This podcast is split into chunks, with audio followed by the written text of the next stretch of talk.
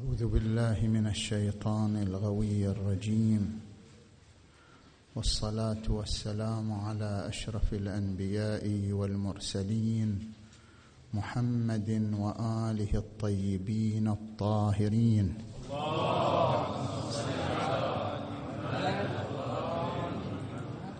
واللعن الدائم على أعدائهم أجمعين إلى قيام يوم الدين. وصل الحديث حول تفسير سورة لقمان إلى هذه الآية المباركة وهي قوله تعالى ألف لام ميم ذلك تلك آيات الكتاب الحكيم.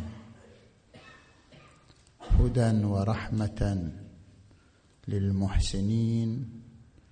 الذين يقيمون الصلاة ويؤتون الزكاة وهم بالآخرة هم يوقنون. صدق الله العلي العظيم.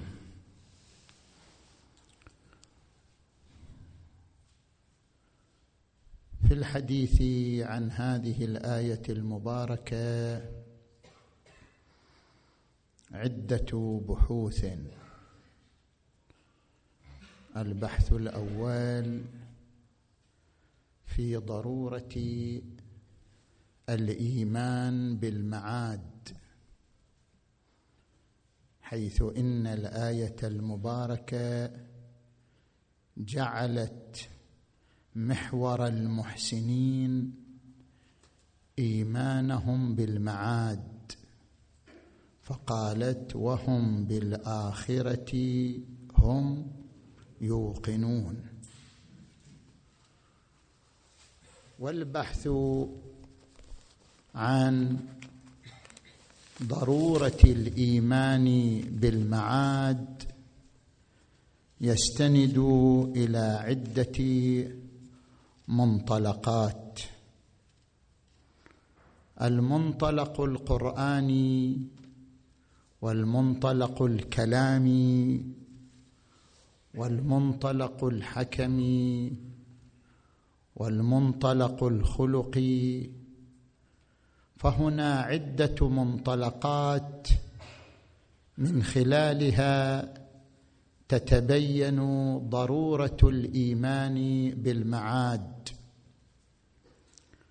المنطلق الأول المنطلق القرآني. وبيانه من خلال قوله عز وجل أفحسبتم أنما خلقناكم عبثا وأنكم إلينا لا ترجعون. وبيان ذلك أن هناك تلازما بين الأصل الأول من أصول الدين ألا وهو أصل التوحيد والأصل الأخير من أصول الدين ألا وهو أصل المعاد.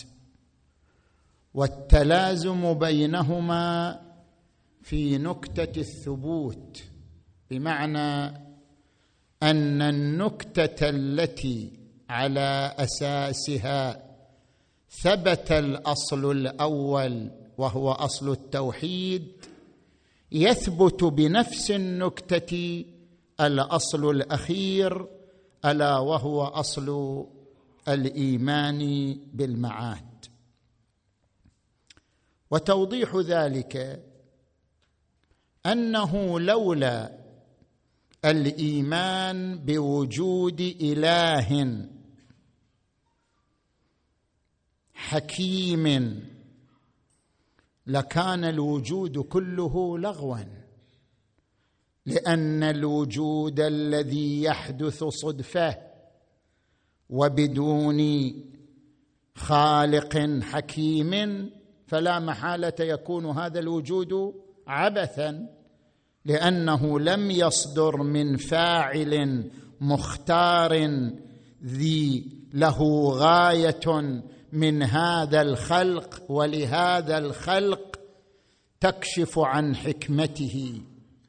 فلولا وجود ذلك لكان وجود الحياة وسائر أنحاء الوجود لغوا وعبثا. وحيث إن الوجود الذي نحيا فيه ليس عبثا لأنه قائم على نظام دقيق للغاية. لا الشمس ينبغي لها أن تدرك القمر ولا الليل سابق النهار وكل في فلك يسبحون. وقال تعالى ولو كان فيهما آلهة إلا الله لفسدتا ينكشف لنا من النظام الدقيق الذي تسير عليه حركة الوجود أن هناك خالقا حكيما مقتضى حكمته أن لهذا الوجود غاية. فإذا ثبت لنا أن هناك خالقا حكيما فمقتضى حكمته تبارك وتعالى أن يوصل هذا الوجود إلى الغاية التي من أجله خلق وهو أن يوصله إلى الكمال الذي خلق لأجله كما قال تبارك وتعالى وأن إلى ربك المنتهى. وإلا لو لم يكن هناك منتهى أي يوم يصل به الوجود والحياة إلى الكمال اللائق بها لكان وجود الحياة أيضا لغوا وعبثا فأصبح الأصلان وهما أصل التوحيد وأصل المعاد يرجعان إلى نكتة واحدة وهي أنه لولا الإيمان بهذين الأصلين لكان وجود الحياة لغوا وعبثا. فلولا الإيمان بوجود خالق حكيم كانت الحياة لغوا وعبثا. ولولا وجود يوم تصل به هذه الحياة إلى الكمال الذي خلقت من أجله لكان أيضا وجود الحياة لغوا وعبثا.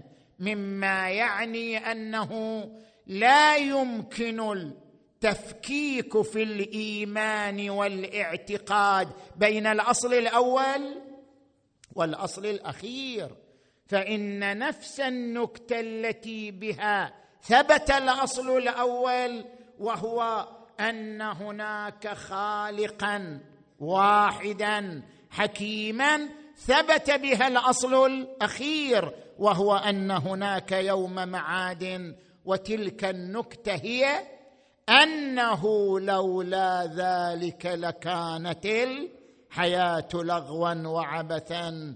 فلذلك أشارت الآية القرآنية إلى المبدأ والمعاد وقالت أفحسبتم أنما خلقناكم؟ إشارة إلى المبدأ.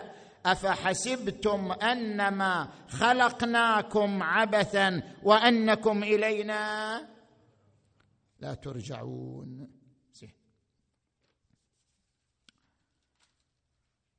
نأتي إلى المنطلق الكلامي هذا المنطلق القرآني.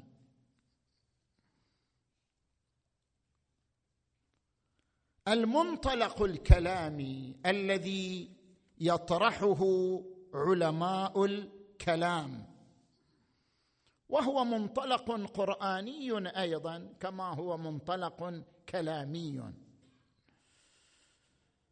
استفادة من قوله عز وجل كتب ربكم على نفسه الرحمة. ليجمعنكم إلى يوم القيامة. لا ريب فيه.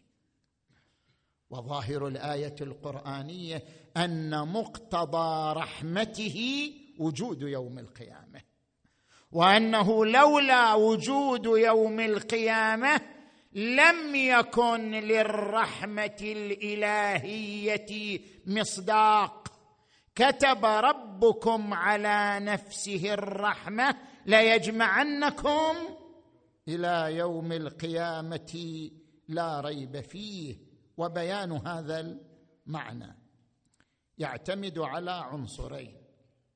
العنصر الأول قد اشتهر في كلمات علمائنا أن الأصل الثاني من أصول الدين ألا وهو أصل العدل.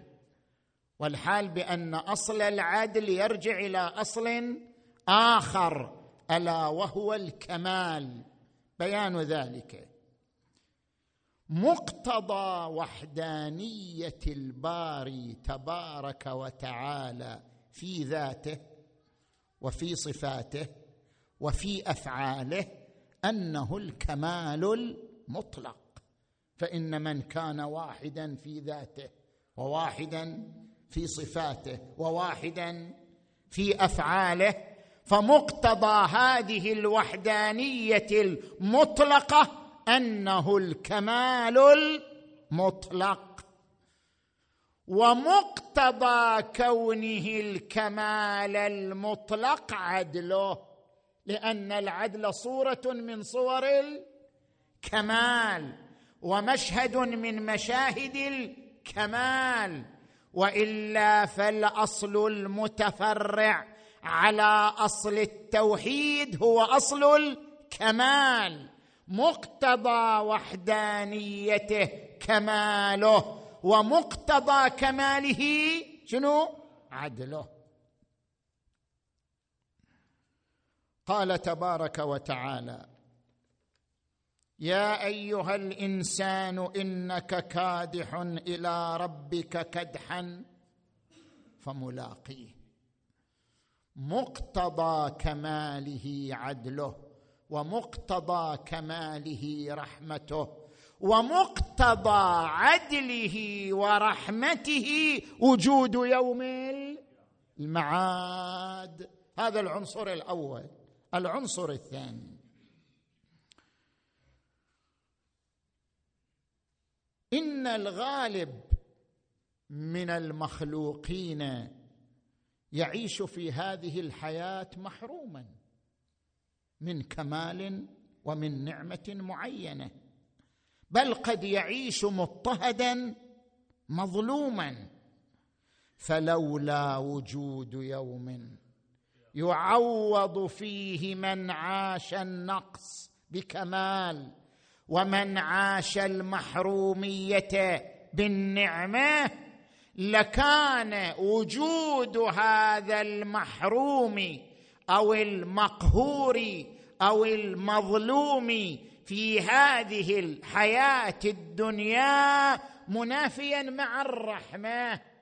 لذلك كان مقتضى الرحمة أن هناك يوم تعويض للمحروم عن حرمانه وللمظلوم عن مظلوميته وللمقهور عن قهره.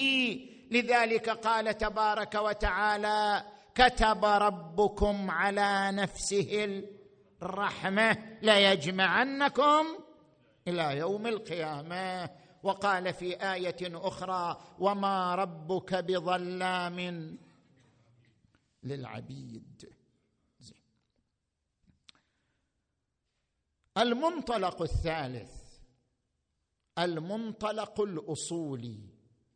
فإن علم الأصول لا يختص ببيان أدوات استنباط الحكم الشرعي الكلي عن أدلته التفصيلية بل يتكفل علم الأصول أيضا بطرح نكات وأدلة تثبت المعتقدات الإيمانية أيضا. ولآدى وللمنطلق الأصولي دور في إثبات الأصل الأخير من أصول الدين ألا وهو الإيمان بيوم المعاد وذلك من خلال بيانين نذكرهما. البيان الأول وهو يعتمد على أمرين. الأمر الأول إن الإنسان بالوجدان فاعل مختار هادف. تصدر عنه أفعاله عن إرادة وهدف وتخطيط. فمقتضى كونه فاعلا مختارا هادفا أن يخطط لمصالحه الفردية التي بها كمال وجوده المادي وكمال وجوده الاجتماعي. وحيث إن الساحة الدنيوية الاجتماعية هي ساحة الصراع بين المصالح الفردية والمصالح العامة. وبطبيعة الإنسان أنه ينحو نحو مصالحه الفردية على حساب المصالح الاجتماعية العامة فلا بد من وجود معادلة نضمن فيها التوفيق والانسجام بين المصالح الفردية والمصالح العامة. ونضمن بها تضحية الإنسان بمصالحه الفردية لحساب المصالح العامة. وهذا ما يعبر عنه بالمعادلة التي تضمن استقرار النظام. قال الله تبارك وتعالى ومن الناس من يعجبك قوله في الحياة الدنيا ويشهد الله على ما في قلبه وهو ألد الخصام. وإذا تولى يعني دائما يخطط لمصالح الفردية على حساب المصالح العامة. وإذا تولى سعى في الأرض ليفسد فيها ويهلك الحرث. والنسل والله لا يحب الفساد. فما هي تلك المعادلة التي تضمن التوفيق بين المصالح الفردية والمصالح العامة؟ بحيث تضمن لنا سير الإنسان مسيرة انتظام يقدم فيها المصالح العامة على مصالحه الفردية. هذا الأمر الأول. الأمر الثاني إن المعادلة الفكرية الوحيدة التي تضمن استقرار النظام وتقديم المصالح العامة على المصالح الفردية الإيمان بيوم المعاد. فإن في الإيمان بيوم المعاد ايمانا بيوم التعويض. مهما بذل الإنسان من تضحيات من أجل المصالح العامة فإن لتضحياته عوضا جزيلا. ذلك في يوم المعاد. قال الله تبارك وتعالى إنما يوفى الصابرون أجرهم بغير حساب. وقال تبارك وتعالى إن الله اشترى من المؤمنين أنفسهم وأموالهم بأن لهم الجنة. وقال تبارك وتعالى من كان يريد العاجلة عجلنا له فيها ما نشاء لمن نريد. ثم جعلنا له جهنم يصلاها مذموما مدحورا. يعني هذا اللي يريد المصالح الفردية. ومن أراد الآخرة. وسعى لها سعيها وهو مؤمن. فأولئك كان سعيهم مشكورا. كلا نمد هؤلاء وهؤلاء من عطاء ربك. وما كان عطاء ربك محظورا.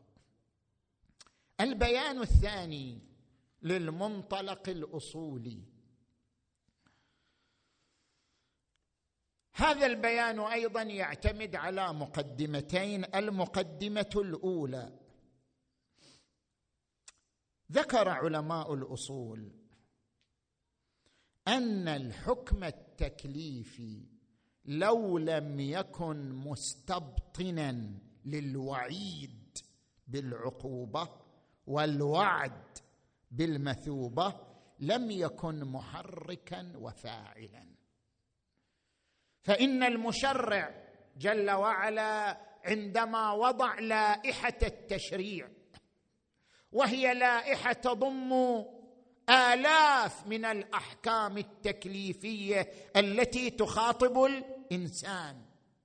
فإن سائر هذه الأحكام التكليفية من الوجوب والحرمة والكراهة والاستحباب لولا تضمنها لعنصر جزائي وهو الوعيد بالعقوبة أو الوعد بالمثوبة.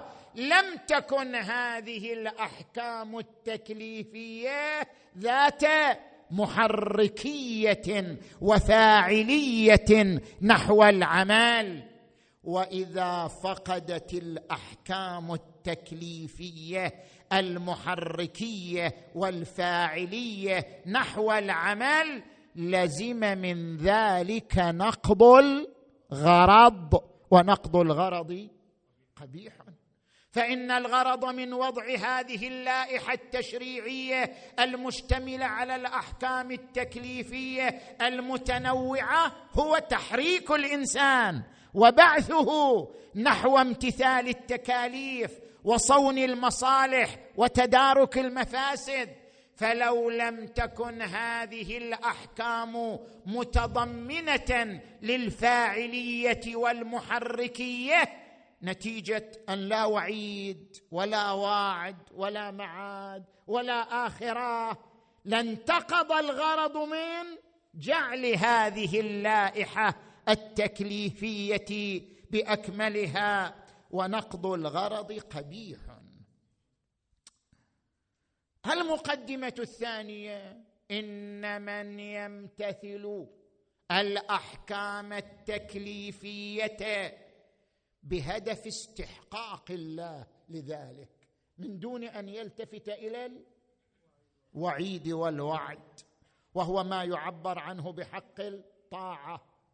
أو يمتثل الأحكام التكليفية بهدف شكر المنعم فإن هذا صفوة من الناس وإلا فالغالبية من الناس لا تتحرك نحو امتثال الأحكام التكليفية إلا من خلال العنصر الجزائي المستبطن فيها ألا وهو الوعد والوعيد. ما عدا الصفوه من الناس كما عبر الإمام أمير المؤمنين علي عليه السلام ما عبدتك خوفا من نارك ولا طمعا في جنتك ولكن وجدتك أهلا للعبادة فعبدتك.